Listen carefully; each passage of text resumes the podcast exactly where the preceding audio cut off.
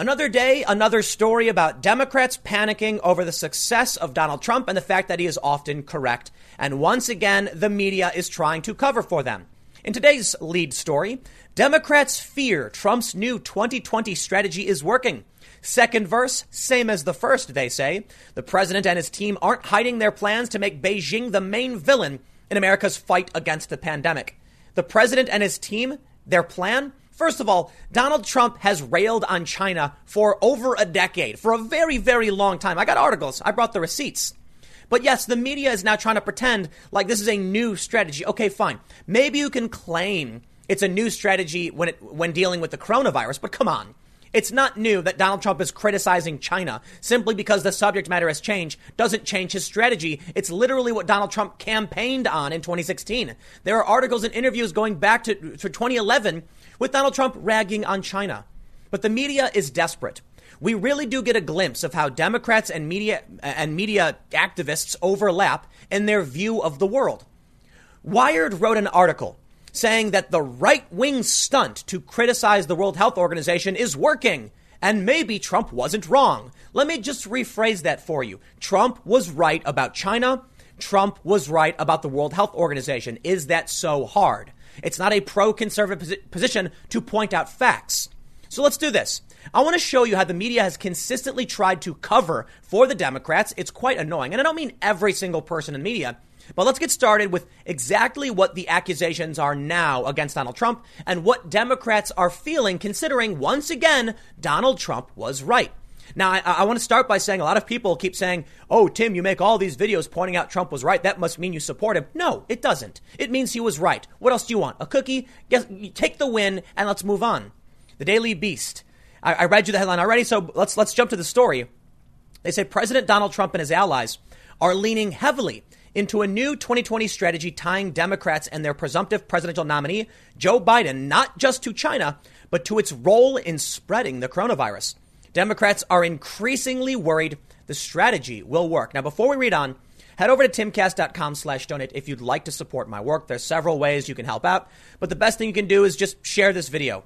YouTube suppresses content like mine, propping up mainstream media that often give you this narrative as, as you know, essentially misleading you claiming that this is a new strategy for Trump. No, it's part of the same old strategy he used before, and it's probably because he really believes the stuff. Also, don't forget to subscribe, hit the like button, hit the notification bell if you want to get more videos like this, but let's keep reading. The Daily Beast says the Trump reelection campaign released a new ad this week going after Biden over his opposition to restrictions on travel from China designed to control the spread of the coronavirus outbreak. That was followed with a fundraising solicitation on Saturday that hammered home the point, quote, I am tough on China, and sleepy Joe Biden is weak on China, it declared. Trump is correct here. I have the receipts. I will prove it to you. Even though the media is trying to protect Biden over his failures. You know, this is what happens. Trump says, hey, here's a problem this thing happening with China. And the media says, no, there's no problem here. Vox.com, the left wing site, said that the coronavirus would not be a pandemic after Trump banned travel from China. And then we saw Joe Biden call Trump xenophobic and said a travel ban wouldn't work. Yes, I'm going to show you the tweets. And now, as we move forward, the fact checking organizations are trying to play it up like Joe Biden never actually said that. Ah, we'll prove them wrong. Inside the campaign, the strategy is simple make China the villain of a global pandemic that has complicated well laid electoral plans and sparked growing criticism of the president. No, most people approve of the president's job on the coronavirus. Now it's gone down a little bit.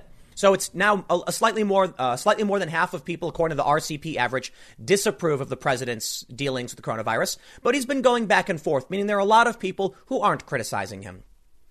Quote: China's among uh, China's among many weaknesses but when people learn about Biden's attack on the president's tra- China travel ban, his other weak positions on China, and his conflict with Hunter Biden's business deal with China, voters are horrified.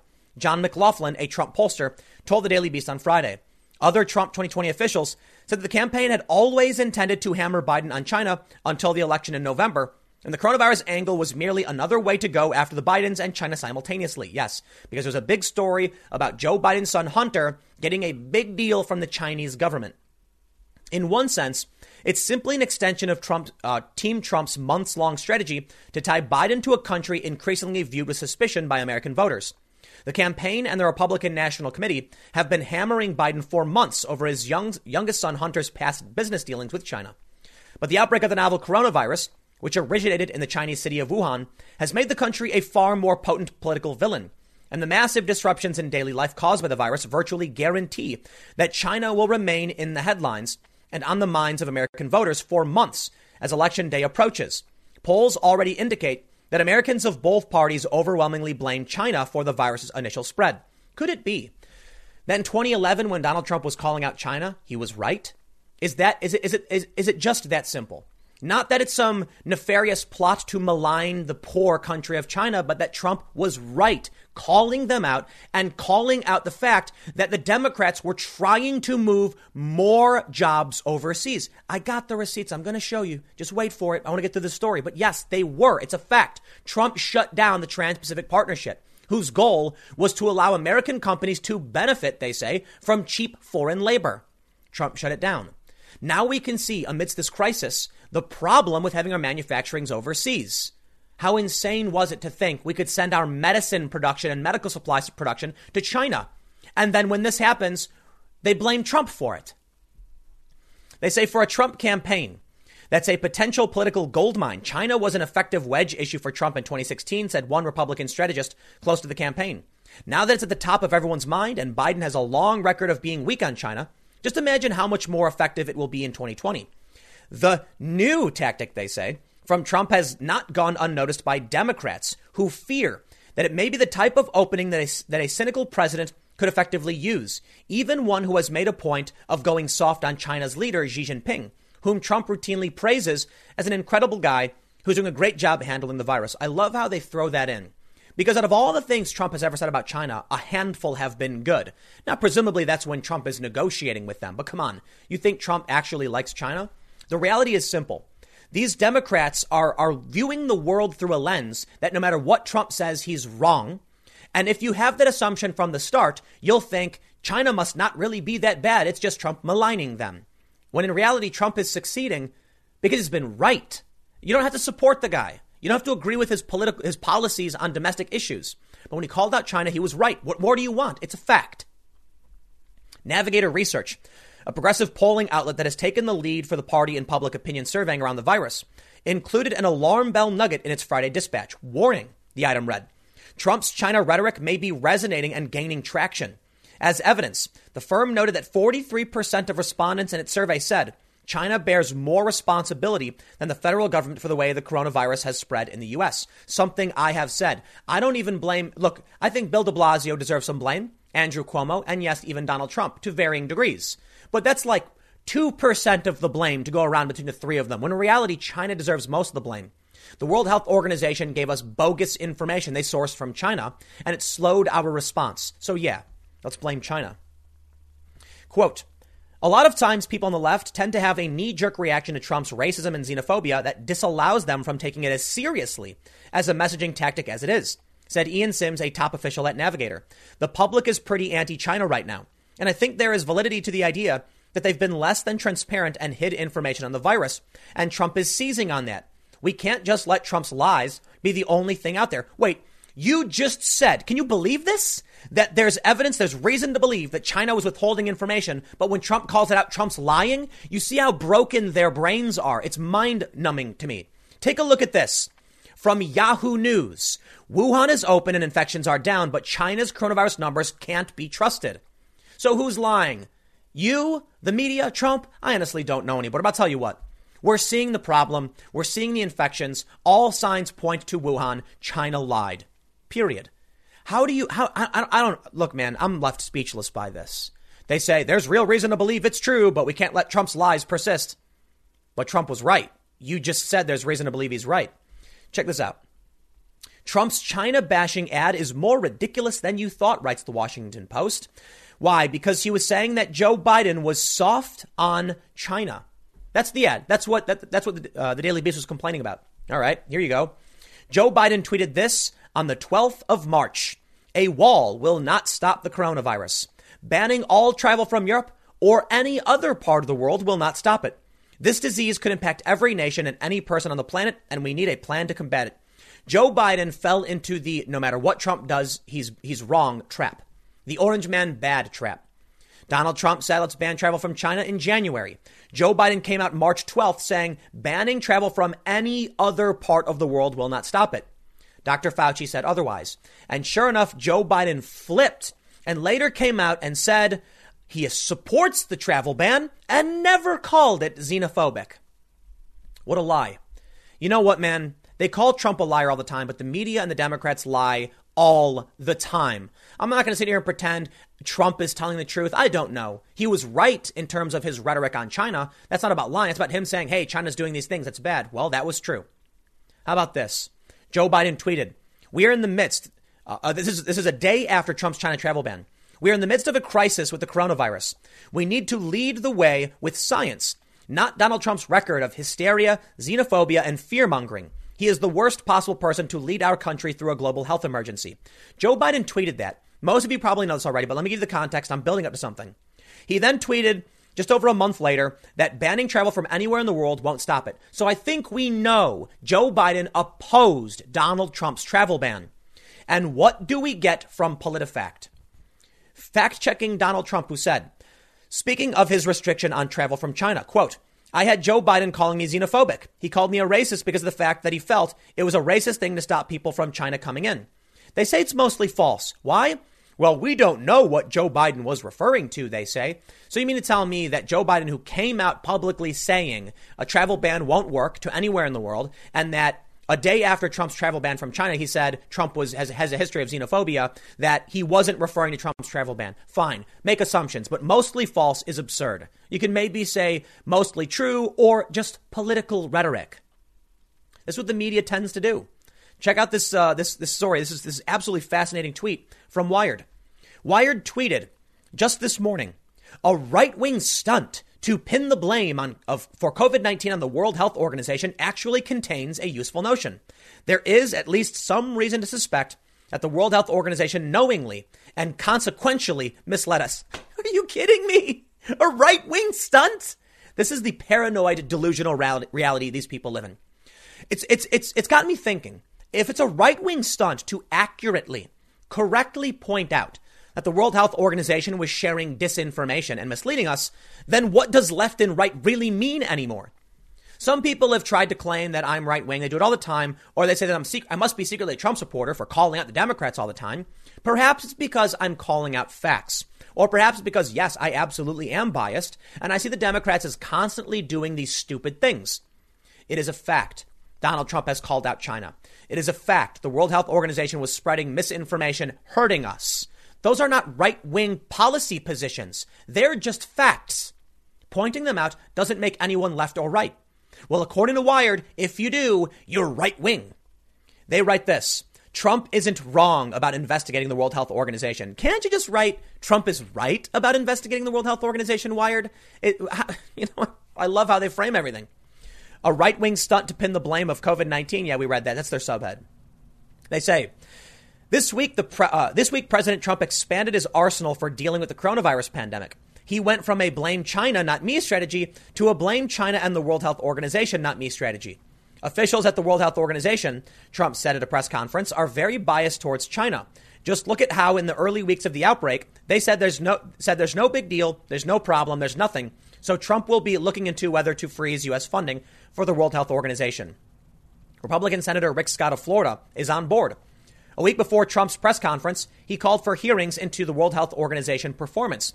The World Health Organization, Scott says, lied to us. It was intentional. People are dying because of it. So, as soon as Congress is back in session, there should be a hearing along with a full investigation to review whether American taxpayers should continue to spend millions of dollars every year to fund an organization that willfully parroted propaganda from the Chinese Communist Party. Yes, these are facts. Donald Trump was pointing out a fact. We've all seen the video of the Hong Kong reporter asking the World Health Organization scientists about Taiwanese inclusion. Because many countries want to recognize Taiwan as an independent nation. And the World Health Organization guy pretended like the, the call was breaking up. And then when asked again, he hung up. Came back and then referred to Taiwan as China. So we understand where their allegiances lie, or you, at the very least, you can say they're not tr- they're, they're trying to stay out of any political fights, but they've taken it upon themselves to side with China. When spreading misinformation January 15th saying that, that China found no human human transmission, it slowed down everything.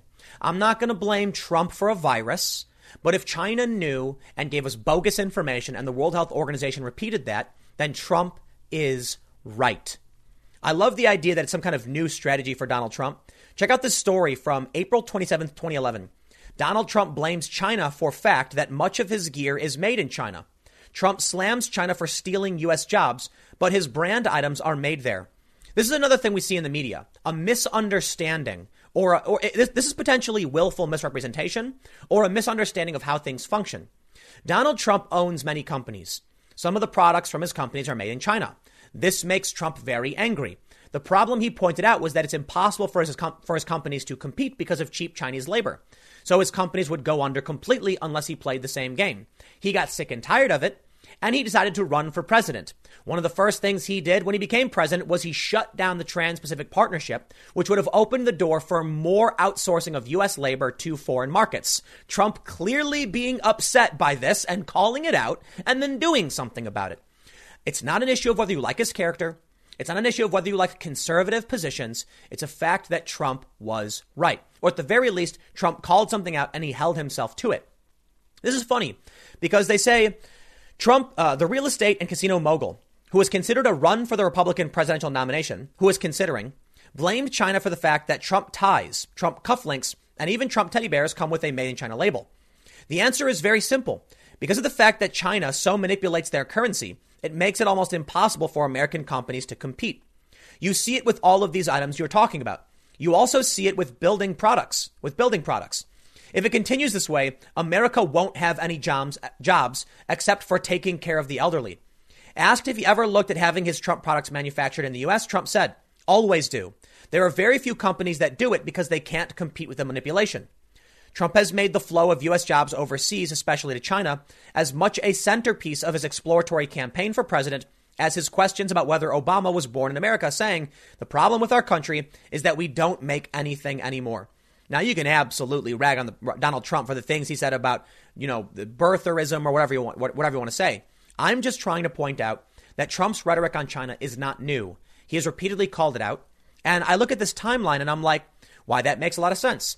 Donald Trump was mad that his companies are making products in China, and he and it's it's unfortunate fact that if he moved over to United States production, he'd probably fault his company wouldn't do as well because other companies can sell a tie for 10 bucks. Have to sell it for 20 because of American labor. Some people wouldn't want to pay it. His ties would do worse. His company would fail. So you he decided to do? Well, instead of just sacrificing your company, he decided to run for president and then went straight for the TPP. Why Trump killed the TPP and why it matters to you. This is the Trans Pacific Partnership. The, the idea was that if everyone brought down taxes on exported goods, U.S. companies would pay less for imports while benefiting from cheaper labor overseas. According to research by the Peterson Institute, the deal would have increased U.S. exports by $123 billion using back of the envelope math. Obama's White House had estimated an increase of 650,000 jobs. Depending on who you're asking, because there's varying, there's both sides of this. They say the TPP would have made better jobs for us. Trump says otherwise.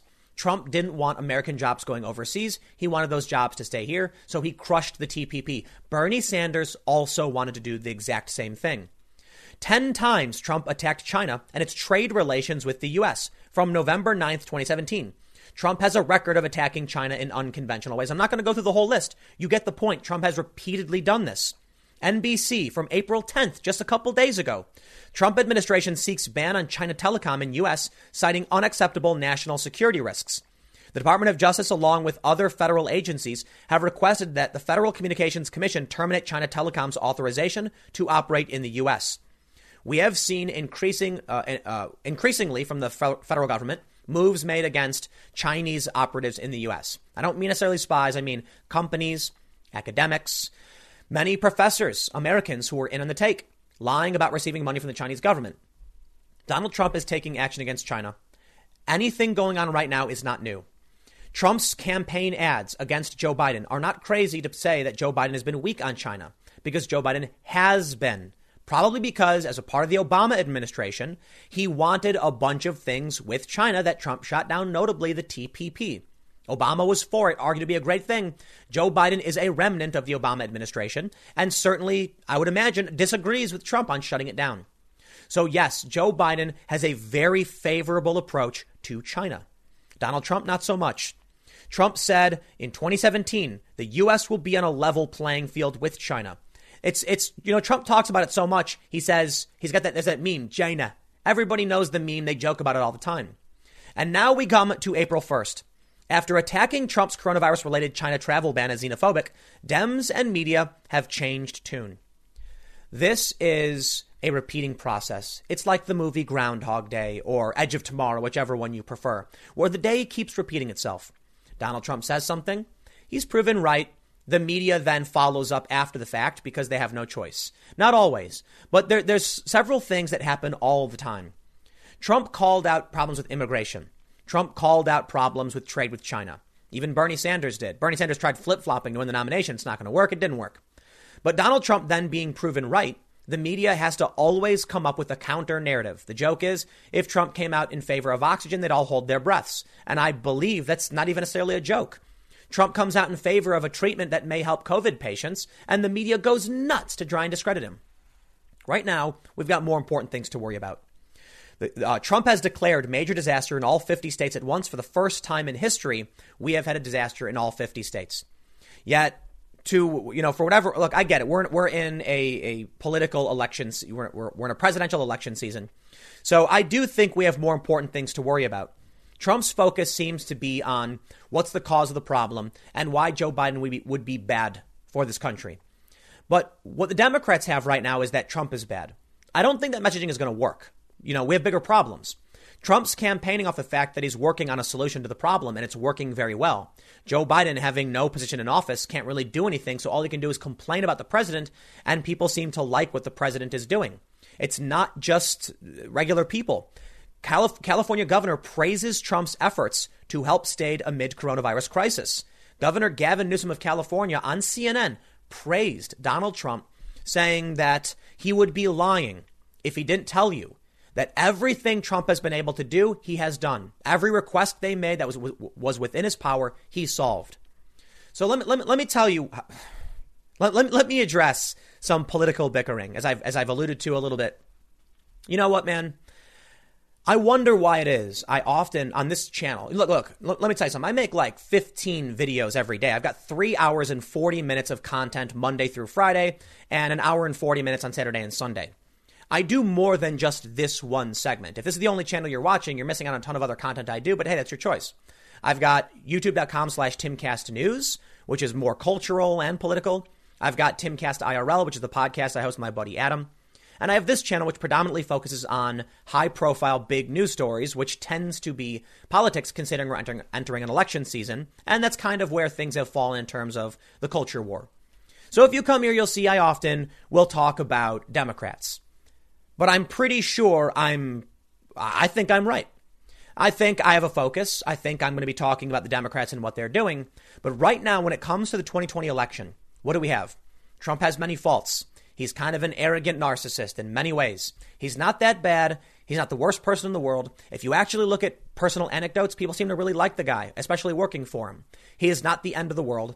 He's got some attitude problems for sure, but he was right about China. He was right about many other other issues, and he's doing what he can do. Is he doing a perfect job? No, he's not. Is he doing the best job? No, he isn't. Is he better than literally anyone else? That's going to be up to whether or not you have someone else to compare him to but he's certainly not as bad as the media makes him out to be because they're trying to chase after after clicks. What's also true is that the Democrats have consistently gone after scandals instead of policies. When the moderates in 2018 ran in Trump districts, they won. But they immediately then flipped and went for impeaching the president. It's almost like they didn't actually want to campaign for anything. It was a lie to trick people so they'd get elected and then impeach Donald Trump, which they did and failed to convict on. It was a waste of our time. That's a fact. I tried doing a Google search the other day saying maybe there's something I can say, like the Democrats are working on this, that, or otherwise. They're not. Pelosi and Schiff oversight committees Schumer wants to have a czar for coronavirus, even though we already have coronavirus oversight, and that's all they seem to be doing. And right now, they're complaining about Trump's position on China, a position he's held for a decade or longer, as if it's a new strategy to criticize Donald Trump. They've offered us nothing. And it's going to keep happening that way as far as I can tell. But I'll tell you what, I'm, I'm looking. I just don't see it. I'll leave it there. I don't look. I, I can tell you Trump was right because the fact that he is. But I'll tell you what. During Occupy Wall Street, when I pointed out a bunch of uncomfortable truths, conservatives would rag on me and accuse me of being a lefty. I get emails about it to this day. And now that we're seeing a news cycle that lies and defends the president, sure enough, these people don't like it when I call it out. During Occupy Wall Street, the media lied all the time about the activists, and I didn't. I told the truth, and the activists really liked it. Well, today, many of these same activists are being propped up and defended by the media to go after Donald Trump, and they don't like that I'm telling the truth about that either. I fully expect that as soon as Donald Trump is out of office, maybe a Democrat comes in, the media starts lying. I'm going to be calling out the media for lying. And sure enough, we're going to see people flip back and forth over whether or not they like what I have to say. That's just the way it is. I'll see you all at 6 p.m. YouTube.com slash TimCastNews. Uh, thanks for hanging out. I'll see you there.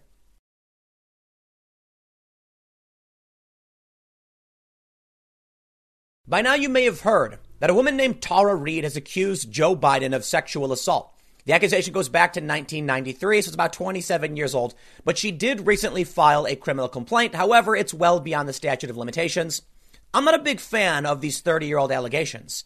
However, the rules were set by Biden and the Democrats and people in media about believing women and about, regardless of whether or not this is criminal, they said this of Brett Kavanaugh. He's up for a job interview and we, and we should know about his past. So when Joe Biden faces these same allegations, what do you think the media does? Well, there's no better explanation than this tweet from Brad Parscale. The Washington Post, Christine Blasey Ford, 100 plus stories. The New York Times, Christine Blasey Ford, 90 plus stories. MSNBC, Christine Blasey Ford, 100 plus stories. Tara Reade, each of these outlets, zero stories. Well, I have good news for everybody. Good news. New York Times has finally published their story. Now we're going to get to the bottom of these allegations against Joe Biden, who, as we all know, exhibits a pattern of non consensually touching, groping, and kissing women. He's had to apologize for it before. So, certainly, with all of the evidence stacked up against Biden, we are going to see a slam dunk expose calling out this creepy old lecherous man. Yeah, no, of course not. We're going to see a puff piece defense of Joe Biden, and it is the most insane. I, am I'm, I'm, I'm actually impressed. I, I didn't think the New York Times could sink this low, but I'll tell you what, you know why I love it? I love it because now the bias is so obvious, it cannot be denied. And I hope all you Bernie Sanders fans out there, all you progressive leftists, get on the boat. Get on, get on the fake news train. The New York Times is fake news, and they are protecting Joe Biden. Nobody likes this guy. The only people who like him are weird establishment corporate Democrat types. Regular American Democrats don't care about him or Bernie. Progressive like populists, regular Americans who are active in politics, like Bernie Sanders uh, on the left, and the people on the right, like Trump. Who likes Joe Biden? It doesn't matter if you like him or not, but that's the point I'm trying to make right here. We should all come together and point out the fake news of the New York Times. Because I'll tell you what, man, I was impressed. Yeah, I can't even begin to tell you how incredible this New York Times disgusting piece pieces. Look, man, I'm no fan of 30 year old allegations, but this is a whole new level of, I can't swear, but I really want to. Examining Tara Reade's sexual assault allegation against Joe Biden. First, let's talk about framing. Examining it. Instead of reporting the news, the New York Times, Tara Reade files criminal complaint against Joe Biden for sexual assault. They say examining it. Mm. Now for the uh, the subhead. Miss Reade, a former Senate aide, has accused Mr. Biden of assaulting her in 1993 and says she told others about it. A Biden spokeswoman said the allegation is false and former Senate office staff members do not recall such an incident. Now, New York Times, let's just go right through this. Oh, I, I hate the media so much. Let's go right through this. First of all, why would the New York Times add that last bit about office staff members not recalling an incident when the story that Tara Reade has told in, uh, in no way includes other staff members. It seems like a non sequitur. Has nothing to do with the story. Ah, but it casts doubt. There you go. Right off the bat. The New York Times says we're examining these allegations because, you know, we're all about the facts. Already casting doubt. They then add witness, a, a witness statement essentially that has nothing to do with the allegations she made. Tara Reade says that she was bringing a bag to Biden or something. He pushed her up against the wall. He sexually assaulted her. Nobody else was there. So it's not relevant if you're going to bring up someone else saying, I don't remember anything like that. However, you know what the New York Times does say? That other people who know Tara said she told them this story at the time. I remember them saying the same thing about Brett Kavanaugh. See, they reported that when it was Brett Kavanaugh. When it's when it's Joe Biden, they report the inverse. Tons of people Christine Blasey Ford is the Brett Kavanaugh accuser, and the people she claimed were witnesses said they had no idea what she was talking about, but that was good enough for the New York Times. Now you have this woman who actually has uh, her, her, her, her friends and family members saying, oh, she told us about this. And the New York Times says, well, we're not going to put that in. We're going to include randomly staff members who had nothing to do with the story. Oh, I love it. But wait, wait till you get to the part where they actually uh, insinuate she's going to go to, like, it's a false accusation she can go to jail for. This is the best. I love it. Oh, man, I love it. The New York Times writes, Oh, let me let me just tell you who wrote this. It's Lisa Lerer and Sydney Ember. Great journalism. Excellent. I love how you're defending an abuser like Joe Biden. A former Senate aide who last year accused Joseph Biden of inappropriate touching has made an allegation of sexual assault against the former vice president, the Democratic Party's presumptive presidential nominee this fall. The former aide, Tara Reade, who briefly worked as a staff assistant in Mr. Biden's Senate office, told the New York Times that in 1993, Mr. Biden pinned her to a wall in a Senate building, reached under her clothing, and you can read it, but I'll keep the, the at least the, the, the, the audio portion family friendly. Assaulted her. A friend said that Miss Reade told her the details of the allegation at the time. Another friend and a brother of Miss Reade said she told them over the years about a traumatic sexual incident involving Mr. Biden. Gee, why wasn't that in your subhead? The story doesn't include office staff in the room with them when it happened, so why would they know anything about it? Of course they wouldn't recall. Oh, you're casting doubt on an accusation. Certainly, we should believe all women, right, Joe? Joe's the one who said we should do it. A spokesman for Mr. Biden said the allegation was false. In interviews, several people who worked in the Senate office with Ms. Reade said they did not recall any talk of such an incident or similar behavior by Mr. Biden toward any uh, toward her or any uh, any woman. Is that a joke? That's the statement you're going to run with? There's a whole website dedicated to showing all of the women that Joe Biden has creepily groped. The Daily Show with Jon Stewart and Samantha Bee did a segment called The Audacity of Grope, mocking Joe Biden for groping women. He had to apologize for it. You're not going to put, you're not going to, you're not going to, it's not going to work, New York Times. Welcome to the internet. Here we go. Two office interns who worked directly with Miss Reade said they were unaware of the allegation or any treatment that troubled her. Last year, Miss Reade and se- seven other women came forward to accuse Biden of kissing, hugging, or touching them in ways that made them feel uncomfortable. Miss Reade told the New York Times then Mr. Biden had publicly stroked her neck, wrapped his fingers in her hair, and touched her in ways that made her uncomfortable. Soon after Miss Reade made the new allegation in a podcast interview released on March 25th, the Times began reporting on her account and seeking corroboration through interviews, documents, and other sources. Now, here's the part that I love. Remember when I showed you how Brad Parscale was calling out all of these outlets for not talking about her, but going absolutely insane over Brett Kavanaugh? The New York Times is now trying to defend themselves against this allegation. Well, soon after she did this, we did start investigating. Oh, shut up, you pathetic scumbags. The Times interviewed Ms. Reade on multiple days over hours, as well as those she told about Mr. Biden's behavior and other friends. The Times also interviewed lawyers who spoke to Ms. Reade about her allegation. Nearly two dozen people who worked with Mr. Biden during the early 1990s, including many who worked with Ms. Reade and the other seven women who criticized Mr. Biden last year to discuss their experiences with him. Here's, here's the best part. No other allegation about sexual assault surfaced in the course of reporting, nor did any former Biden staff members corroborate any details of Ms. Reade's allegation. The Times found no pattern of sexual misconduct by Joe Biden. Oh, bravo. Bravo. Absolutely. I am, I, I, Take a bow, New York Times. Can we get some roses to throw on the stage? This is incredible performance. You literally just told us that seven women came forward saying that Biden was kissing them without consent. but there's no pattern of sexual misconduct. Certainly. Certainly not. There's no there's there's no evidence against Brett Kavanaugh, but you know, let me let wait wait till I show you what what they, what they did. Here we go. Oh man, I, I just we're gonna we're gonna have to have an encore. New York Times, just keep bowing, don't stop. On Thursday, Miss Reade filed a report with the Washington D.C. police saying she was the victim of a sexual assault in 1993. The public incident report provided to the Times by Miss Reade does not mention Mr. Biden by name, but she said the complaint was about him. Miss Reade said she filed the report to give herself an additional degree of safety from potential threats. And now here is the best sentence of the whole piece, at least so far. The New York Times then says, filing a false police report may be punishable by a fine and imprisonment. Woohoo! Oh man, I'm sorry for being noisy. Wow! Wow! New York Times! This is the most impressive thing I have ever seen putting a sentence in there implying she filed a criminal false police report. Absolutely astounding. I am so impressed. This is like, you know, they, they, they, they, they go so hard at Brett Kavanaugh. They say, you know, allegations must be taken seriously and all this. This is such an, an insane 180. I am just, I, I, I am in awe. I am in awe of the brazen man. The New York Times. I'm, I just, I'm speechless, you know, because they, they, they like to say they're not biased. The media is not biased. But here they do this. And this is like the equivalent of the New York Times ripping open a trench coat and like shaking around in front of you to make sure you know they're biased.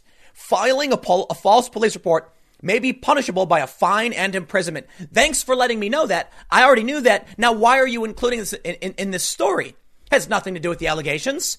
What are you trying to imply here? Incredible reporting. Wow, they they they they are they are jumping on landmines for Joe Biden. They're they're diving on grenades to save him. Miss Reade, who worked as a staff assistant helping manage the office interns, said she also filed a complaint with the Senate in 1993 about Mr. Biden. She said she did not have a copy of it, and such pa- paperwork has not been located. The Biden campaign said it did not have a complaint. The Times reviewed an official copy of her employment history from the Senate that she provided showing she was hired in December 1992 and paid by Mr. Biden's office until August 93. The seven other women who had complained about Mr. Biden told the Times this month they did not have any new information about their experiences to add, but several said they believed Miss Reade's account. Last year, Biden 77 acknowledged the woman's complaints about his conduct, saying his intentions were benign and promising to be more mindful and respectful of people's personal space, which he hasn't done, mind you. In response to Ms. Reade's allegation, Kate Bedingfield, the deputy Biden campaign manager, said in a statement Vice President Biden has dedicated his public life to changing the culture and laws around violence against women. He authored and fought for, uh, for the, the passage and reauthorization of the landmark Violence Against Women Act. He firmly believes that women have a right to be heard and heard respectfully. Such claims should be diligently reviewed by an independent press. What is clear about this claim? It is untrue. This absolutely did not happen. Miss Reade made her new allegation public as Mr. Biden was closing in on the, on the, on the Democratic presidential nomination after winning a string of primaries against his chief rival, Bernie Sanders. Miss Reade, who describes herself as a third generation Democrat, said she originally favored Marianne Williamson and Senator Elizabeth Warren in the race, but voted for Mr. Sanders in the California primary last month. She said her decision to come forward had nothing to do with politics or helping Mr. Sanders, and said neither his campaign nor the Trump campaign had encouraged her to make the allega- uh, allegation. Um, New York Times, you just, uh, here we go. President Trump has been accused of sexual assault and misconduct by, by more than a dozen women uh, who, who, have described a, a, pattern of behavior that went far beyond the accusations against Mr. Biden. What does that have to do with anything? You disgusting swine. This is incredible. We do not have a free and ind- independent press in this country.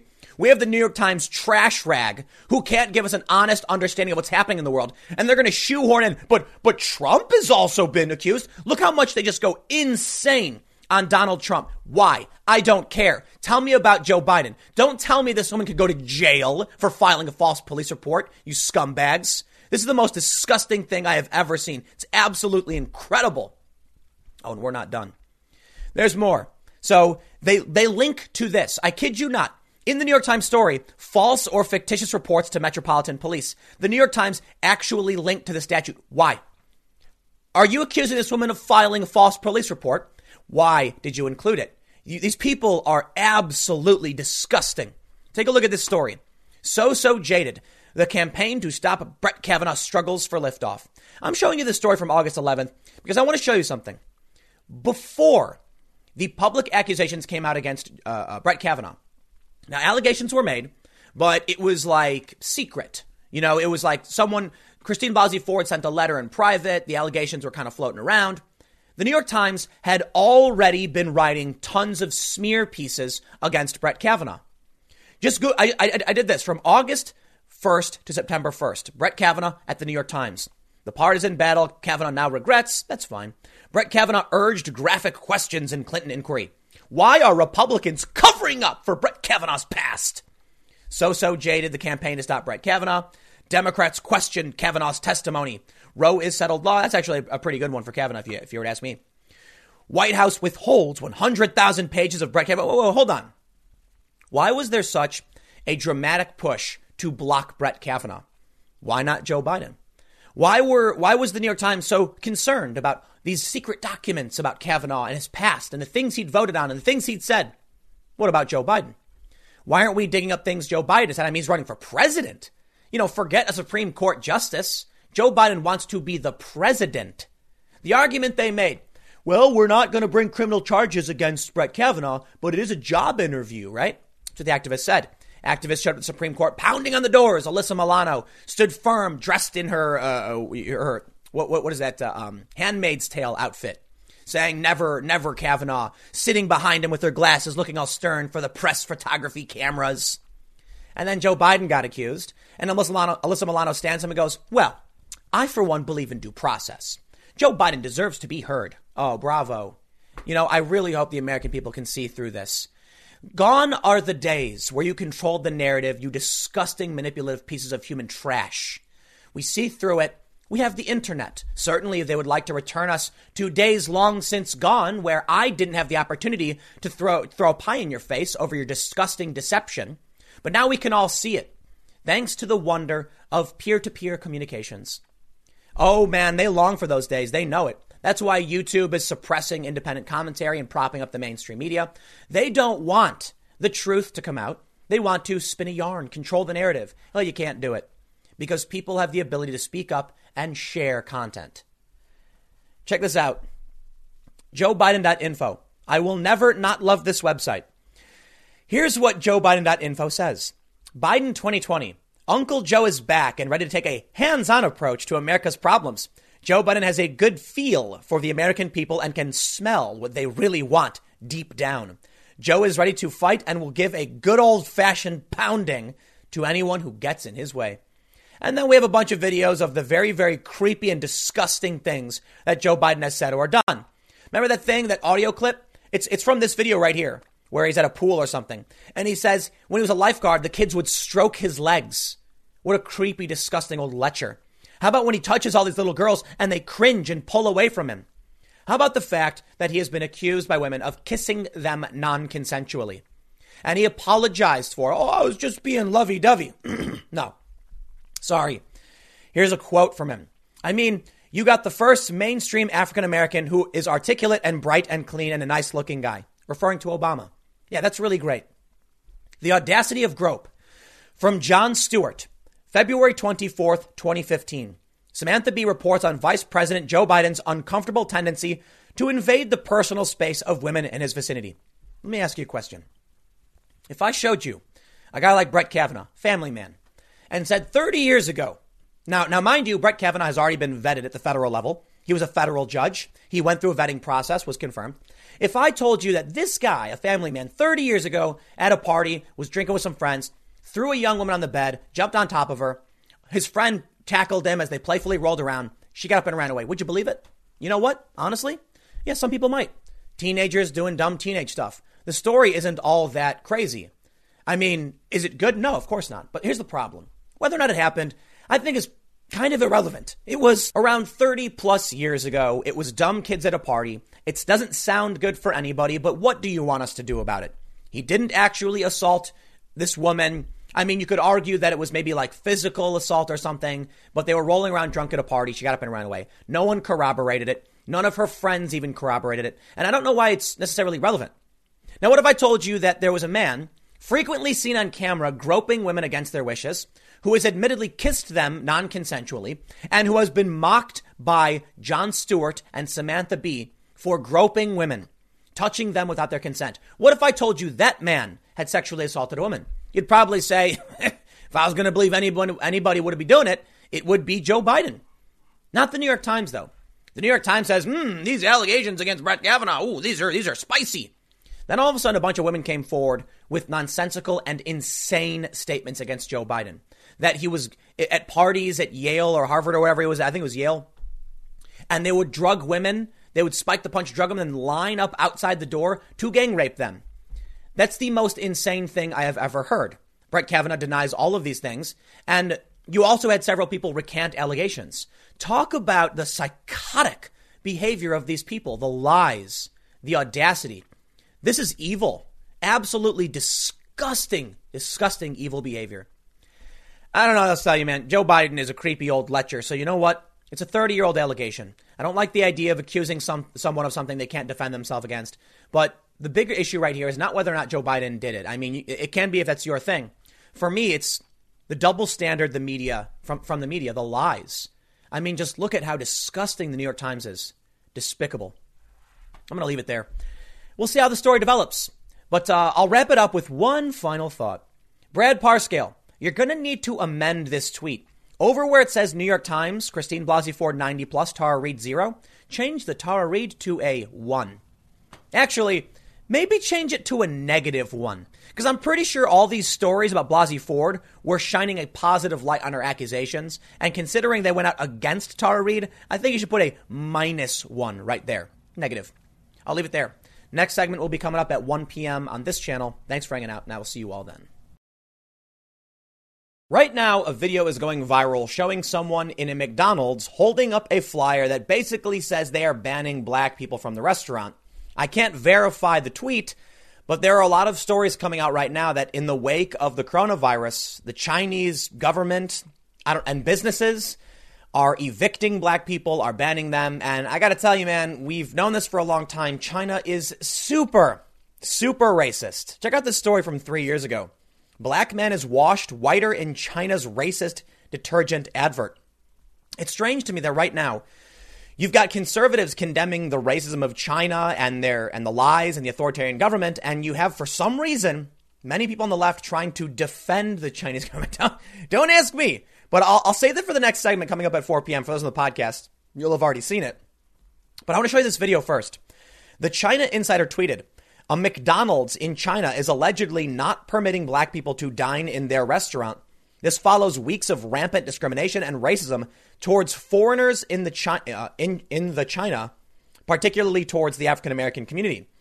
Thus, the sign says, "Notice: We've been informed that from now on, black people are not allowed to enter the restaurant. For the sake of your health, consciously notify the local police for medical isolation. Please understand the inconvenience caused." And it it looks like a McDonald's. So I don't know if the McDonald's Corporation is going to do anything about this, but I'll tell you what, they might try and do the defense of, oh no no, uh, you know the Chinese government is making us do. It. Don't care, literally don't care. uh, McDonald's, this is on you. If your businesses are going to be doing this, then don't be surprised if I won't, you know, uh, go to any of your restaurants. I mean, I'm not going to eat McDonald's. Who, who am I kidding? I don't eat McDonald's. I think it's gross. So fine, whatever. Then you know, I got nothing other than I think it's wrong. And perhaps it's true that the Chinese government is making this happen. But if these businesses that are American based and born want to operate in other countries, and we see this, don't be surprised when your brand takes a major hit. And it should. This one's on, on, on, on McDonald's. Now, while I can't completely verify that video, it was tweeted out by by, uh, by, by many people. It looks to be McDonald's. And uh, look, I got to be honest it's kind of a hard thing to verify in the first place because if you wanted verification, you'd ask for a video. So if we have a video of someone in a McDonald's, you can see an employee what looks like it looks like they're holding the flyer and then someone's filming it. I, I don't know. I'm going to lean towards thinking it's real. I suppose it's possible that somebody, you know, handed the flyer to the employee and then held it, held it up to like claim McDonald's was doing it, maybe as a prank. One of the things I noticed right away was that the, the, the flyer was in English. And I'm like, nah, I don't believe it because why is it in English? And many people quickly pointed out because the expats, the non-Chinese, many of the black people who come to to uh, China, they likely speak English, or they're assuming foreigners will speak English. That actually doesn't make sense. We've seen this quite a bit, though. Check out this story from France 24 from uh, just the other day. Quote, if you're black, you can't go out. Africans in China face racism in COVID 19 crackdown. Isn't that the only one? Check out this story. After enduring months of lockdown, Africans in China are being targeted and evicted from their apartments once again from, from just yesterday. Andy No, a journalist who tweeted out the video as well, said, I can't independently verify this particular instance, but can confirm that very similar messages are being posted in southern China, where most of the African expats are. The U.S., who China accuses of racism, has been speaking out on the issue. So one of the one of the things that China has tried doing to deflect blame or to make the, the West look bad is claiming that, you know, Trump saying China virus is racist. We see for some reason leftist media pick up the same narrative. And then arguing that, you know, Chinese citizens and Asians are under attack in the United States for, you know, because of the racist perceptions of coronavirus. And sure, there have been these instances, of course. It's not institutional. Why are businesses doing this? Why are people being evicted? You want to explain that one, China? Check out the story from France 24. They say China says it has largely curbed its COVID 19 outbreak, but a recent cluster of cases linked to the Nigerian community, community in Guangzhou sparked the alleged discrimination by locals and virus prevention officials. Local authorities in the industrial center of 15 million said at least eight people diagnosed with the illness had spent time in the city's Uexi, Yuexiu district known as Little Africa. Five were Nigerian nationals who faced widespread anger after reports surfaced they had broken a mandatory quarantine and been to eight restaurants and other public places instead of staying home. You know, you know why this is so interesting to me? In the US, we've heard the outraged left, the screeching that, you know, you, you can't you can't call it the China virus or the Chinese virus. Well, Bill Maher recently came out and, and struck that down, saying, yeah, that's where it came from. But one of the problems we've faced is that there are many people who are I guess, scared of Chinese people because of the coronavirus. And so there have been stories of people who are Chinese or Asian, even like Asian American, not immigrants, wearing masks and getting yelled at. This is literally the same story happening in China. So, you know what? Maybe the problem is that human beings are racist, I guess. I think the United States is substantially less racist than China is. We have civil rights law that guarantees certain protections, and you could not do what we are seeing now. They're straight up saying at this McDonald's, assuming it's true, black people can't come in. But it's not just that. Check this out. They're being evicted from their apartments. This is Quartz Africa, and they report. Across African capitals, Chinese ambassadors are being hauled over by foreign ministries to explain horrid scenes that have gone viral on social media platforms of African migrants being evicted from apartments and refused entry into hotels. The videos have enraged governments and citizens back home. The incidents have sparked a diplomatic race row with the African Union, various African governments, and even the United States all putting pressure on Beijing over the reported treatment of black migrants who are predominantly from African countries. Ghana, Nigeria, Kenya, and Uganda are among those that have asked for explanations from the Chinese government. Quote, I don't know where I will sleep tonight, a man from Ghana says in a nighttime video. Luggage strewn on the streets. We are Nigerians, Ugandans, and Ghanaians. We are stranded now. In another video, a group of black men can be seen pulling their luggage and being herded through the rainy streets by police officers. They are chasing us away. We are just walking on the road. They are not giving us houses. They are not giving us hotels. They don't want us to stay at one place, the person filming the video says. On Saturday, the front page of Kenya's Nation, uh, Kenya's Nation newspaper read, Kenyans in China rescue us from hell. So, how about I give a shout out to all of the social justice activists who want to complain about white supremacy and the problems of the United States and systemic racism and all this other stupid nonsense. One of the things we've been hearing now, like Ocasio Cortez saying this is a racial issue. You know what, man? It's not a racial issue in the United States, okay? It's a poverty and class issue. And yes, that will predominantly affect black and brown communities because while it's true, most white people are, uh, I'm sorry, I'm sorry. It's true that there are more poor white people than any other race. Black people are more likely to be poor. These are facts. I'm not trying to impugn any race or culture, and there's a lot of reasons why you can uh, argue that's true. But when looking at the data, the, uh, I think poverty rate among black households is like 26% compared to white, holes, white households being around 10%. But there are more white people in poverty. There's a lot of complicated math you got to go through. So what ends up happening is when the coronavirus hits, it hits people who can't afford certain treatments, who can't afford to social distance, and that will predominantly affect, you know, uh, uh, urban, pro- probably like urban black and brown communities. It does. Uh, so one of the reasons I think it's not impacting poor white communities, even though there's more of them, is because they tend to be more rural. Tend to be, not always.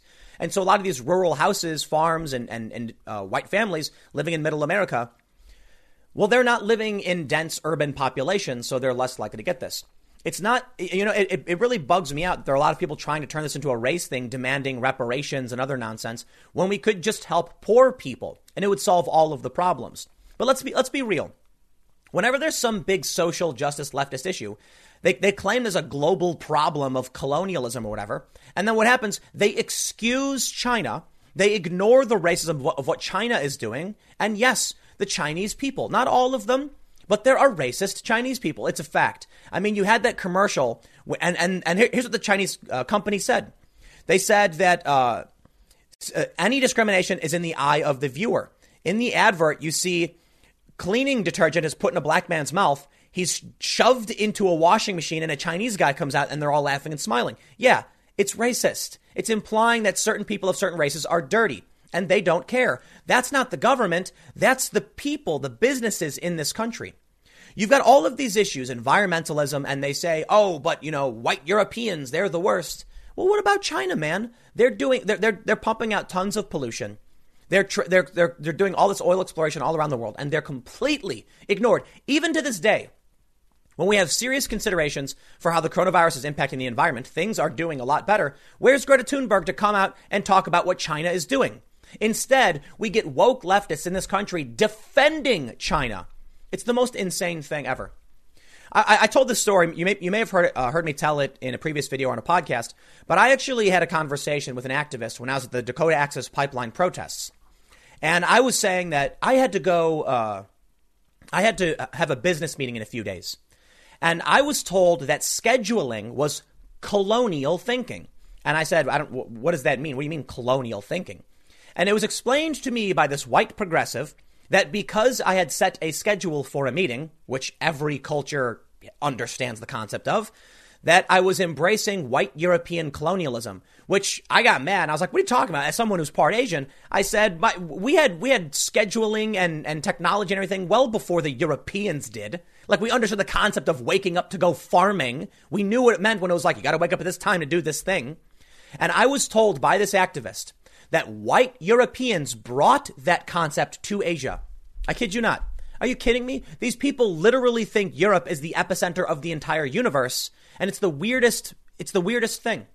It's almost like they have to hold this view and disregard all of the really awful things that happen in Southeast Asia. Look, it's not just China, but it mostly is China, especially right now. China has a lot of really bad things. They have concentration camps. Are we going to see anybody come out and talk about this? There have been a few progressives, there have been a, a, few celebrities who have called it out, but this problem is certainly getting beyond anything you could ignore. But of course, what do we get? We get the main, the establishment for some reason trying to defend the uh, China and the government, and I think, I think it's because the only thing they know is the Orange Man is bad, and I think this is derivative of the dying media. You know, Joe Rogan recently was talking about media objectivity, and he was saying that he thinks CNN's just trying to survive. I completely agree. They've come to a point where they're just not relevant.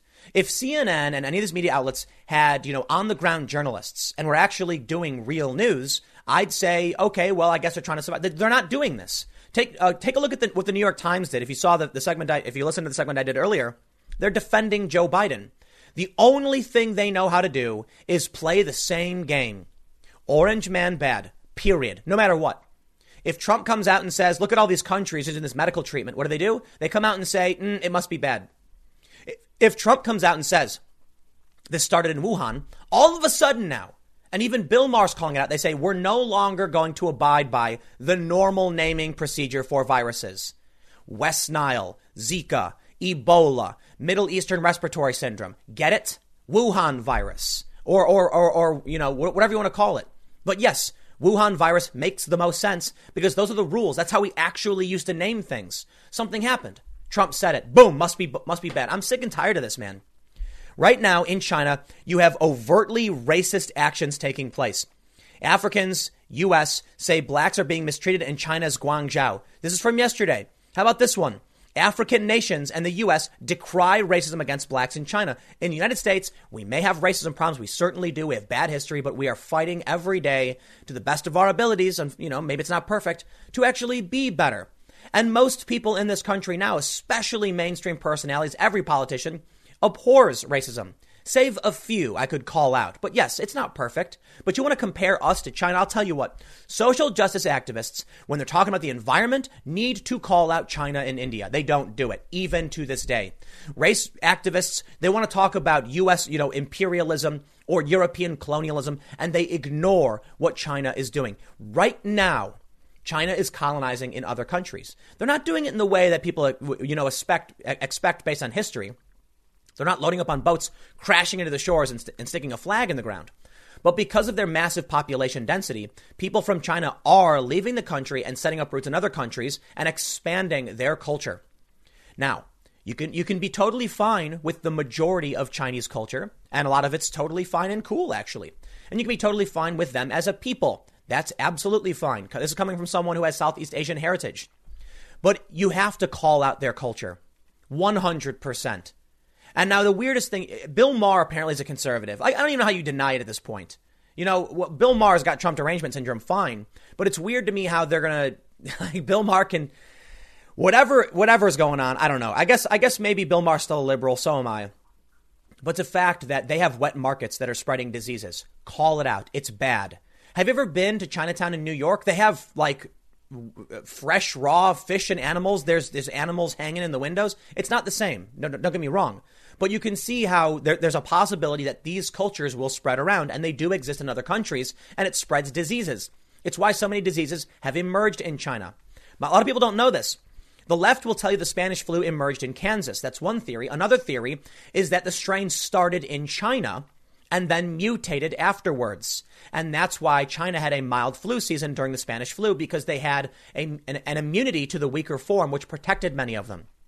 There are a lot of problems with this country and we need to call them out. More importantly, they have concentration camps. I can't believe all of these people, these social justice activists, want to sit here and claim that, you know, I, love this tweet where they're like, ever wonder what you would have done in World War II Germany? And it's like, uh, sure. And they say, well, you're doing it right now. Why? Because of Trump or because of China? Yeah, why don't you give me a definitive answer and actually tell me what you're focusing on? Because you're not focusing on these causes. You're lying. You just don't like America. Okay. I know it's really silly because it's a very conservative stereotype where the, you know, the conservatives like, they just hate America. But come on, man. Don't we at least have some evidence right now? If China's literally operating concentration camps, invading, uh, sinking, they've been sinking Vietnamese fishing, fishing, fishing vessels. They're extremely racist. They're pumping out smog like nobody's business, and no one seems to bat an eye. So if you're going to ignore a problem that large and then complain about America, I'm just going to go ahead and, and think you don't like this country. There are absolutely things in this country to criticize, 100%. But come on, man. If African nations and the U.S. are calling this out, it's about time you call it out. I'll leave it there. Next segment's coming up at 4 p.m. at youtube.com slash timcast, my main channel. For those in the podcast and they're curious, it's all just on this podcast episode. So, um, but I will see you at 4 p.m. Thanks for hanging out. If there's one thing that we've learned from the coronavirus pandemic is that we can't really rely on the government to be there for us. We've got complaints nonstop that Trump did everything wrong. Fine, if that's what you believe, then don't rely on government. But at the same time, we've got a homeless crisis in California. We've got police arresting and detaining people who did nothing wrong. Meanwhile, they're ignoring actual people violating social distancing because those are people in government. The first story I have for you that I really want to focus on is a black doctor handcuffed by police while unloading supplies for homeless people from his van outside his Miami home during the coronavirus pandemic.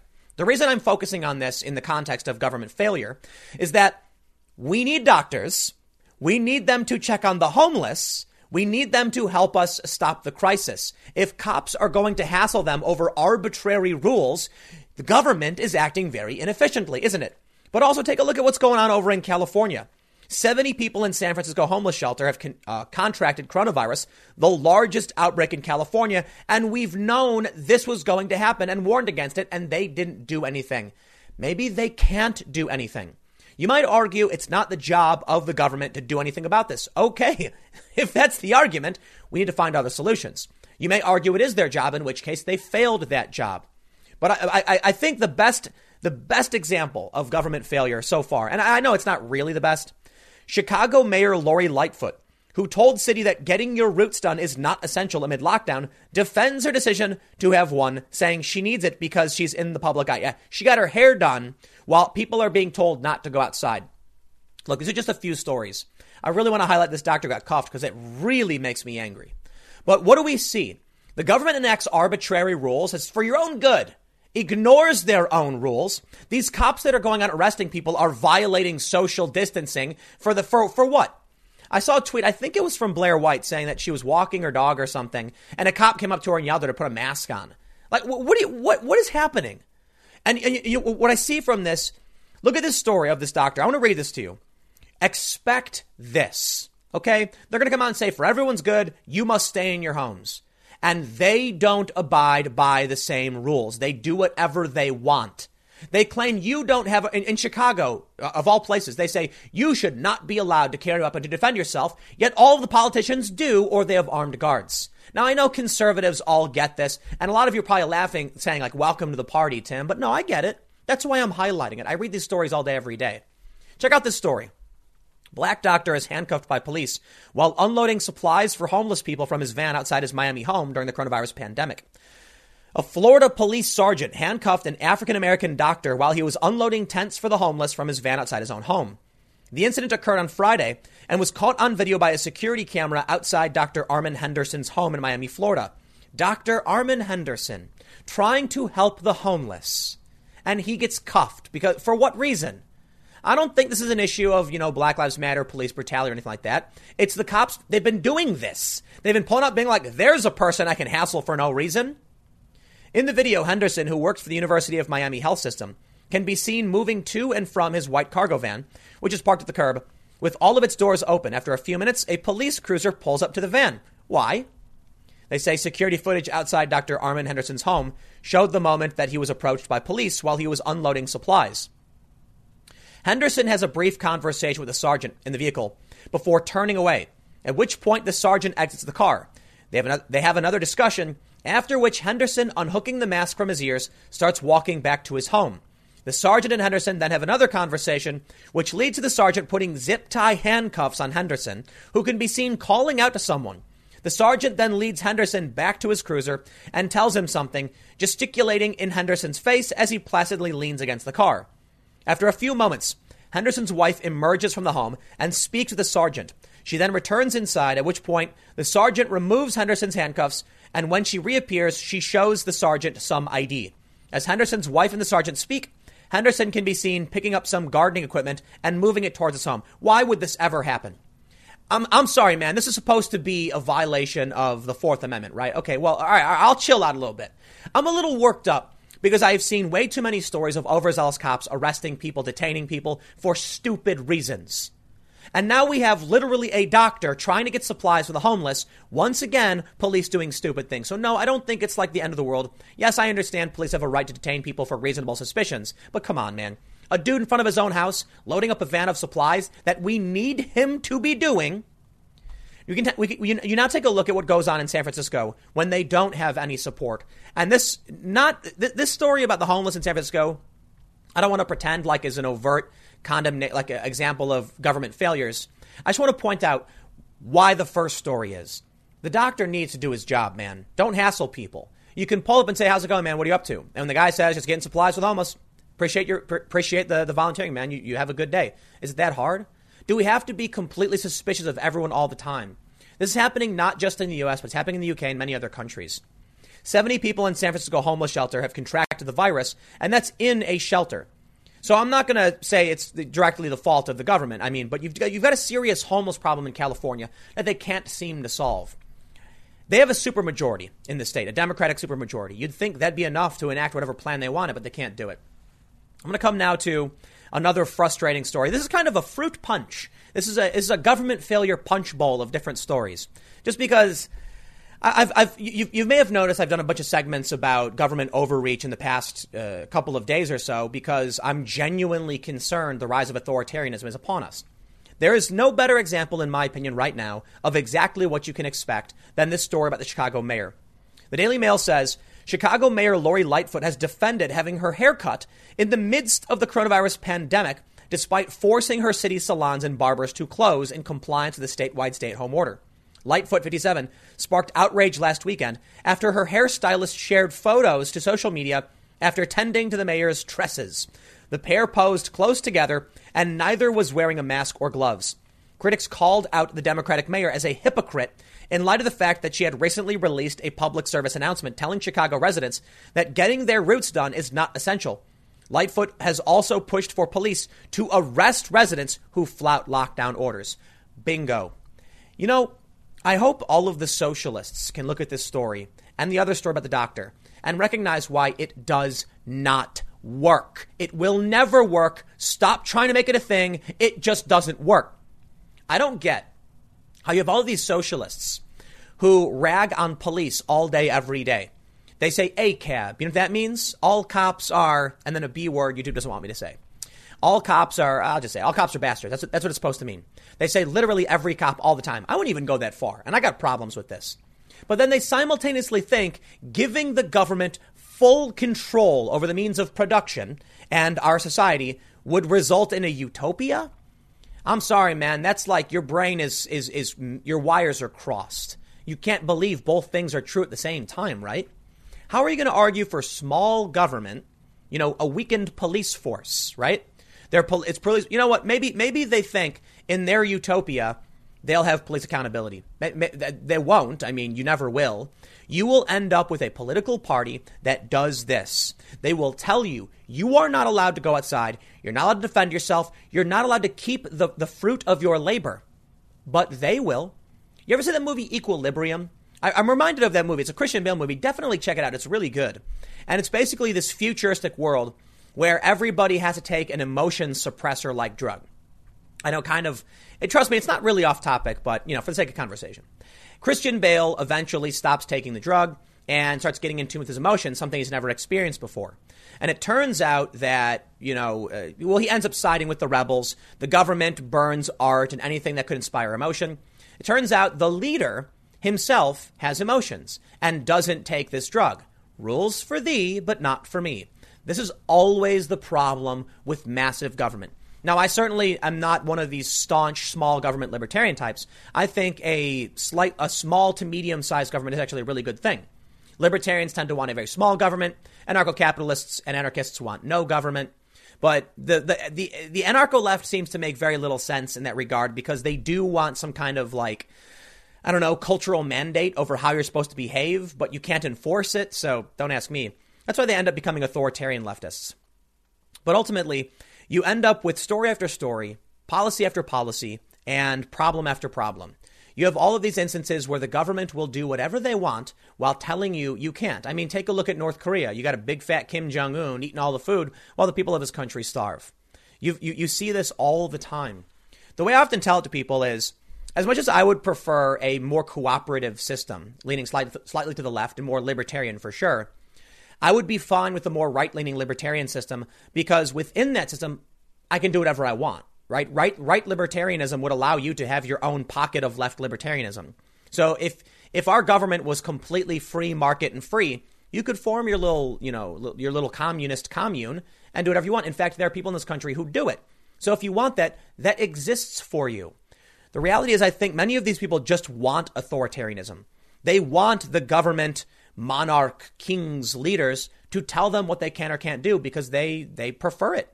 Many of these people think that everyone else is too stupid to do, uh, to, uh, to do the right thing without realizing it's not an issue of being stupid. While I do think a lot of people are stupid, it's an issue of what you think is the right thing versus what someone else thinks is the right thing. And that creates a distributed system which is more likely to get it right. There's also a problem that the system can't solve every, uh, the problem that our system can't solve for every problem and eventually will run away and cause serious problems that will eventually be, bring our downfall. If we can't adapt to escalating pollution and other crises, crises, then yeah, we could end up, you know, dying out.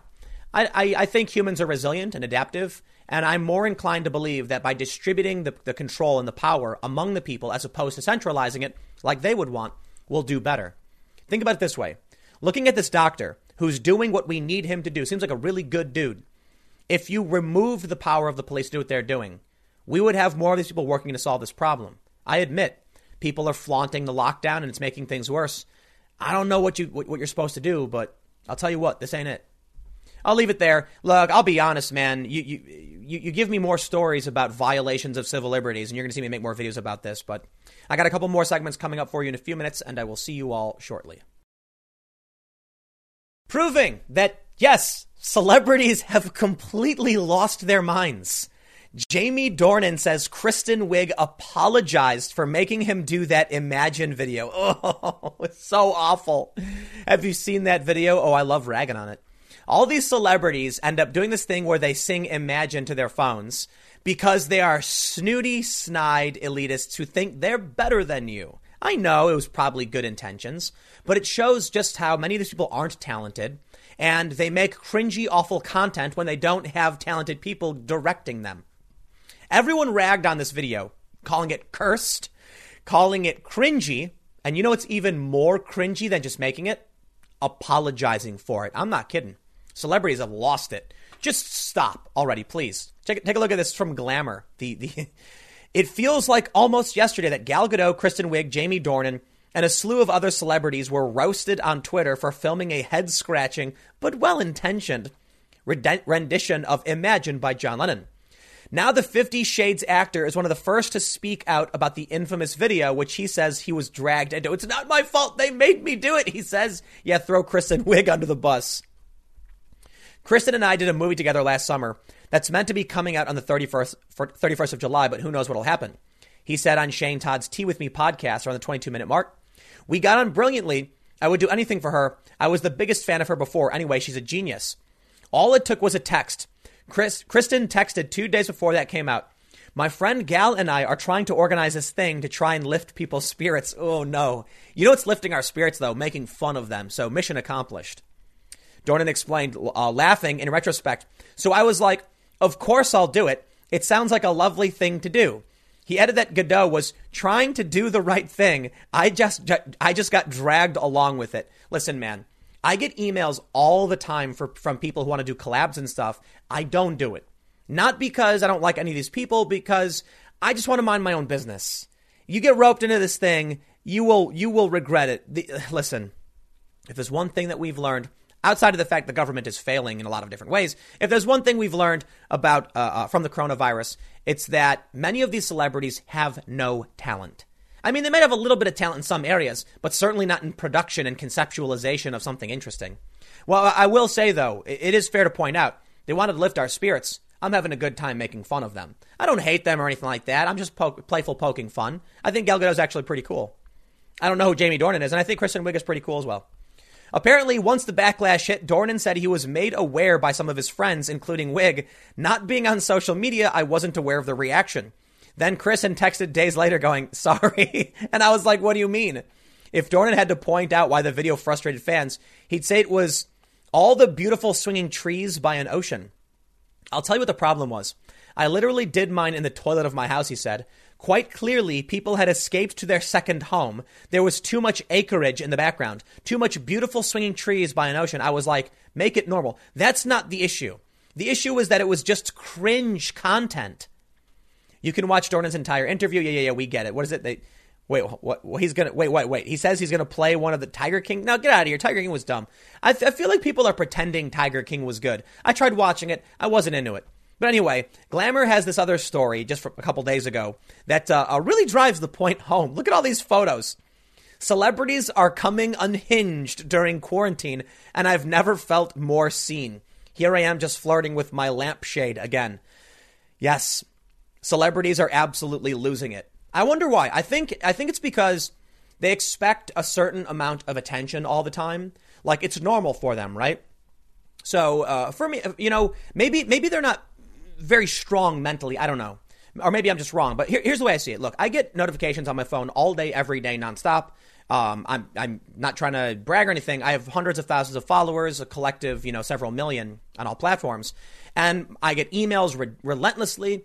And for the most part, it just goes right over my head, right? I, I don't, I, I read as much as I can. I ignore notifications. I read my emails. I, I ignore, ignore notifications. I ignore notifications for sure. I don't care. I don't much want the attention, but I understand the line of work I'm in. It's basically built on attention. So, you know, whatever. But a lot of these celebrities get 10 to 100 times the amount of attention I get. They have millions of followers on individual platforms for a collective like tens of millions or more. And they're probably used to posting a photo and getting 50 billion, you know, views or whatever. One of the things I've talked about is this uh, mental problem YouTubers have where they'll start noticing their view counts going down. And you can see it in real time when they have breakdowns. A YouTuber will be on Twitter and say things like, oh no, everything is bad. And they'll post like a breakdown video like, I don't know what I'm doing. And you can look at their YouTube views and see that often something will happen where their views will start going down. And then you can see like a week later, they're like, life is miserable. I don't know what's going on. And what they don't tell you is that that feeling is driven by the fact their views are going down. What a lot of these people don't, what, what, what, what a lot of them lack actually is like mental fortitude. You know, look, you're not always going to be the cream of the crop, best of the best. I mean, you might be good at what you do, but eventually your views drop off. I expect the same thing will happen to me at some point. I'm not going to cry about it. But these people don't understand as well that sometimes there are trends and sometimes there's competition. Maybe you've made videos and for a month you were getting a million views per video. All of a sudden, someone notices that you're doing really well and copies your style, but does it slightly better or slightly worse. Either way, stealing some of your customers. I'm using customer as like a, in a metaphorical way. It's your business, right? All of a sudden, your views go down. These people think they're doing something wrong. They're not. There's just competition, and you can't always have a monopoly on the market. They then get really depressed. Now, back to the celebrities. I imagine the same thing happens to them.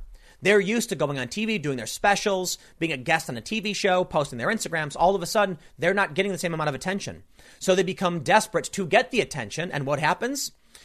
Without their special people behind the scenes to guide them and tell them what is good content, they post nonsensical insanity, which people rag on. Some of it are just poor attempts to be funny. Some of it is just rife for, ripe for criticism and they get torn apart but they're desperate to fill the glass. You see, if every day you get a million likes, then you are used to a million likes. That's baseline for you. You don't feel good, you don't feel bad, you feel like I did what I was supposed to do, I got a million likes. If one day you get 1.5 million, you're probably like, wow, today was a good day. But what happens if you get only half a million? All of a sudden, now you're like, what am I doing wrong? And these celebrities are certainly going through this. It's like a withdrawal for them. Their, their, their addiction is being broken. I mean, maybe it's good for them, but they're certainly losing it. Glamour writes Quarantine has gotten weird, guys. Now that I've ripped through everything I wanted to on Netflix, organized my closet, and caught up with everyone I've encountered since birth, I'm bored. So bored, and that boredom is manifesting in behaviors that would typically seem bizarre, but now make total sense. Like having a dance party for one in the pitch black in my living room after drinking a bottle of wine to, uh, to the same song on a loop. I think Jessica Lange did something similar on a season of American Horror Story, and her character was literally going insane. He says, For me, though, it's just Saturday night, and Monday night, and Tuesday, and Wednesday. No, I'm not staging a full, full on discos every day, blah, blah, blah. He says, A few celebrities out there get this too. They're not performing pop shows for inanimate objects per se, but they are exhi- exhibiting some er, off kilter behavior and posting it for the world to see. I feel completely seen in their wackiness. And if you've also been flirting with your lampshade on and off for the past week, I think you will too. Behold the most delightfully deranged things celebrities have done while in quarantine. Julia Louise Dreyfus, makeup, look here. Yeah, apparently she posted a weird thing. What is this one? Kristin Chenoweth belting out a random opera note while putting cheese on pasta dressed as Winnie the, in a Winnie the Pooh onesie. What is this? Ina Garten making a cocktail the size of a nine year old child. All right. January Jones wearing an opulent rainbow kaftan in the middle of the day and dumping an entire box of baking soda into her detox bath. Also, her neon mask and beer dance party. I think we're actually just seeing they've got nothing to do, and this is how they behave. Like, what, what is this? I mean, I'm actually kind of okay with people doing weird stuff. What is this one? Leslie Jordan making enough chicken salad for an army while waxing poetic about the time he took an illicit substance at a New York City nightclub. Yeah, they're bored. Cardi B screaming bloody murder at her computer screen and yelling expletives full in full glam. Madonna replacing some of the lyrics to Vogue with the phrase fried fish. Wow. Julie, uh, Judi Dench wandering around her house in a dog hat. I think we are just saying some of these people are weirdos behind the scene. That's fine. You can be a weirdo. I got no beef if you're a weird person.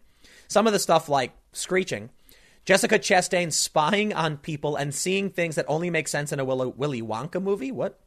No, no, no. Arnold is awesome. Arnold Schwarzenegger having a formal meal in his house alongside a live pony and donkey is one of the coolest things ever. That's awesome. Sitting in your room screeching and putting makeup on all weird and desperately trying to do a bit for attention, yeah, I get it. I don't think they're actually crazy. I think they're desperate. Arnold sitting in a room where a little donkey walks up sounds amazing. That's cool. And last but not least, Julianne Moore vacuuming her lawn. His people are losing their minds. What? This is how I start my day. Throw a weird sweater over my, my pajamas, grab the vacuum cleaner, and get to work inside, outside, wherever I'm needed. Maybe they're trying to make jokes. I, I guess. Vacuuming the lawn. Uh, is that a lawn vacuum? Maybe. Maybe it's a normal thing. Maybe I'm weird for not knowing that. But I'll give a shout out to a couple people. Ryan Reynolds has been uh, amazing in this in the coronavirus pandemic. He's like a funny guy. He's a, he's a really smart, funny guy. Arnold hanging out with little critters and donkeys and stuff is also pretty awesome. And I'll be fair. I'm poking fun at all these people. Some of them probably are weirdos who are desperate for attention, but I'm sure for the most part, people are just trying to be silly and funny, and no one really knows what we're doing here. It's the wild, wild west of content, man. People like me, we got a leg up. This is what I do for a living. For the rest of these celebrities, it would be like if you gave a 12 year old kid a platform with a million followers. Like they've never done this before. They have no idea what to do, and they do weird and crazy things. For the rest of us, we're used to it. We're on social media all day, so we just keep doing our thing. That works. Anyway, it's fun ragging on celebrities, but I'll leave it there. Stick around. Next segment's coming up in a few minutes, and I will see you all shortly. I do not believe the world is ending, but it, it's fun to pretend, right? We have a bunch of stories recently that are actually kind of freaky that many people think show us the world is ending. It's probably not ending. I mean, probably in the sense that like 99.9999% likelihood it's not ending. But these stories are still fascinating. The first story Krakatoa volcano, Anak Krakatau, erupts in Indonesia. The famous Krakatoa, which erupted in 1883 and was so loud it was heard 2,000 miles away, has erupted again. Could this be a foreshock to a greater explosion that will be heard around the world? Probably not. Still a fun story. But we've also got there was an earthquake in Idaho, really close to Yellowstone. So people are freaking out thinking that Yellowstone's going to erupt, a series of earthquakes around the Pacific Ring of Fire, which is normal. But also, Chernobyl is on fire. Raging forest infernos in Chernobyl exclusion zone burning for eight days are now close to exploded nuclear reactor. Oh no! And China urges authorities to prepare for possible locust invasion. That's right. A plague of locusts are swarming around the uh, Egypt and making its way towards China. Could these be signs of the apocalypse? Probably not. I'll tell you what's really going on. Look, some things are happening. Like Krakatoa exploded. That's that's that's you know interesting. I think we're just bored. We're, we're, our news cycle is normally dominated by very specific things and very specific beats. I mean, look, I often talk about cultural issues and politics. Here I am talking about the end of the world because people are running about running out of things to do and talk about because there's nothing going on. So for a lot of people, they're sitting at home. Celebrities are going crazy, and there's very little celebrity gossip. Yes, we can rag on them for being insane. What ends up happening then is these stories, which are normal and, and we see them in the news all the time, but they're not something that people typically focus on, end up coming to the forefront. Now, I think it's fair to point out locust invasion, interesting, and earthquakes. All these things are, are, are interesting, but I'd be willing to bet that if it was any other month outside of this global pandemic, these things would have happened and people would have been like, oh, yeah, I didn't notice. Now, if you're somebody who's hyper focused on the weird goings on in the world and you're looking for signs of the apocalypse, then yeah, maybe you'd find something. Let's read through a little bit of these. Let's start with what's going on with Krakatoa, just because it's cool. This is from NZ Herald. They report the world famous Krakatoa volcano, Anak Krakatau, has erupted in Indonesia with a fountain of lava and a huge plume of smoke and ash. There are reports of a large magmatic eruption happening right now as the, uh, as the volcano at, at the volcano island.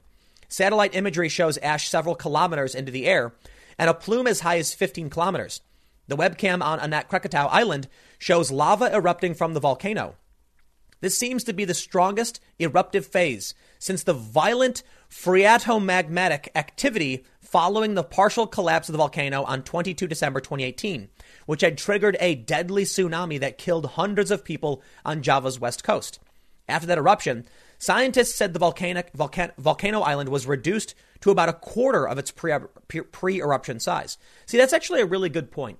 There was a major event that happened a couple years ago. Nobody talked about it. I mean, at least I didn't. Maybe some of you guys knew about it, but not me. Here I am reading about it.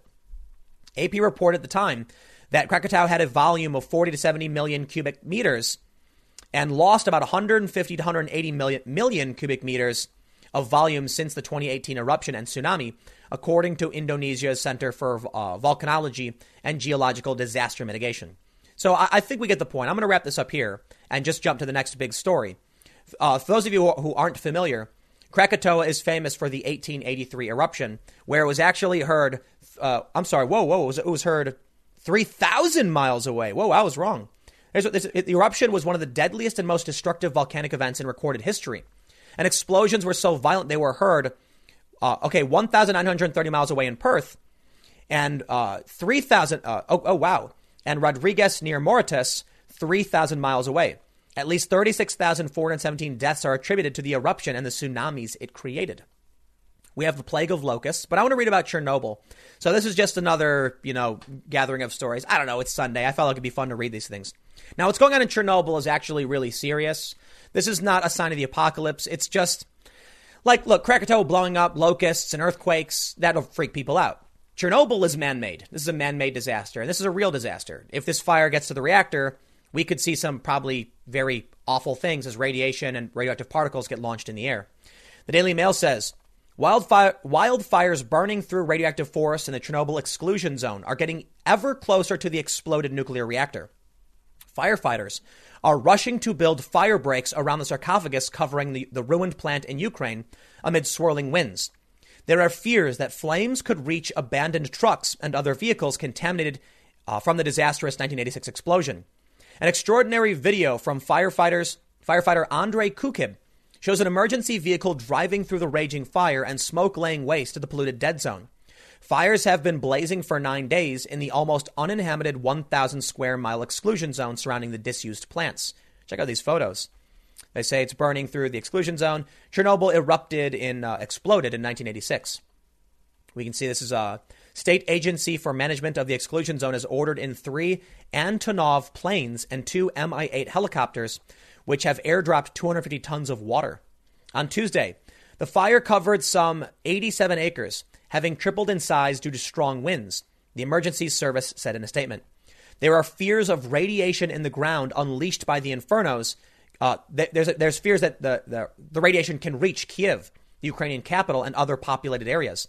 This could be worse if the flames reach the Chernobyl reactors. Katerina Pavlova, a senior official involved in the firefighting, said, We have been working all night digging fire breaks around the plant to protect it from fire. She told the New York Times at the moment, We cannot say the fire is contained. More than 300 people and 85 pieces of equipment have been deployed daily in the fight to extinguish the flames, which come as Ukraine, one of Europe's poorest countries, is also battling against the coronavirus. We can see this photo of firefighters taking a nap sleeping. The State Agency for Management of the Exclusion Zone, which Pavlova heads, has ordered the three Antonov planes, AN 32P, and two helicopters, which have airdropped more than 250 tons of water in the wildfires. Police say the blaze broke out after a man set fire to dry grass near the exclusion zone. The man was detained by Ukrainian police. Authorities rejected the warnings of the acting head of the co- uh, country's State Ecological Inspection Service, Yegor Firsov, who withdrew remarks made this week that radioactivity is higher than normal at the heart of the blaze. Initially covered up by the USSR, the 1986 explosion sent radioactive fallout across Europe, exposing millions to dangerous levels of radiation. I'll tell you what, man, it's not just Ukraine that's at risk, it's Europe that's at risk. I wonder if there's going to be, you know, I, I wonder how often this stuff happens and we really don't pay attention, because I'm willing to bet it does. And I'm wondering how often this stuff does happen and we overhype non events, like claiming that they're actually worse than they are. There was that big thing recently, a year or two ago, about the Amazon fires, and it turned out to be a normal farming season in, in the Amazon where they burn, you know, crops. They made it seem like the whole Amazon rainforest was on fire for whatever reason. Look at these photos. People are not allowed to live within 18 miles of the power station, which is some 62 miles north of Ukraine's capital city, Kiev. The three other reactors at Chernobyl continue to generate elect- electricity until the power station fully closed in 2000. What? I did not know that. Wow. A giant protective dome was put in place over the fourth reactor in 2016. Fires occur regularly in the forest near Chernobyl, near the Chernobyl power plant. You see, there it is. You know what, man? I feel like I kind of let you down. It turns out these fires are actually normal, but once again, we're all bored. So is the world ending? Are the plagues coming for us? It doesn't seem likely. These are scary stories. You know, March 1st, we heard that China was preparing for an invasion of locusts. That's one of the biblical plagues, isn't it? I'm not, I'm not entirely convinced. I think that what we're seeing with this global pandemic is, you know, a lot of people act like it's overhyped. I don't think it is. I think they're downplaying it a little bit. I think some aspects of it are overhyped and some are, are downplayed for sure. But because there's no big news cycle, if there's not people doing things, there's nothing to, there's nothing to report unless of course you want to report on natural events, which is what we're seeing. Fires, volcanoes, locusts. I'm not surprised locusts are going to start kicking up. I, am pretty sure there were stories about because he, we've seen it with rats. I don't know if you saw the segment we did on rats, but rats and other animals, um, probably pigeons, are coming out looking for food. Uh, monkeys in Thailand, because humans aren't out doing things, nothing is going on. Nature is kind of playing its course. You know what I mean? So rats in New York are coming out, rats in New Orleans are coming out, and monkeys in Thailand are running around forming gangs and fighting for food.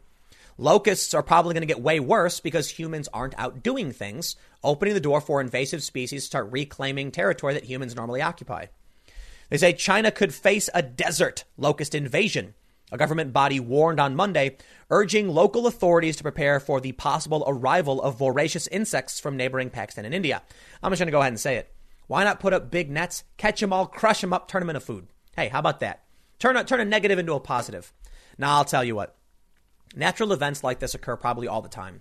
And because humans are very human centric, we'd rather talk about Donald Trump. Let's be honest.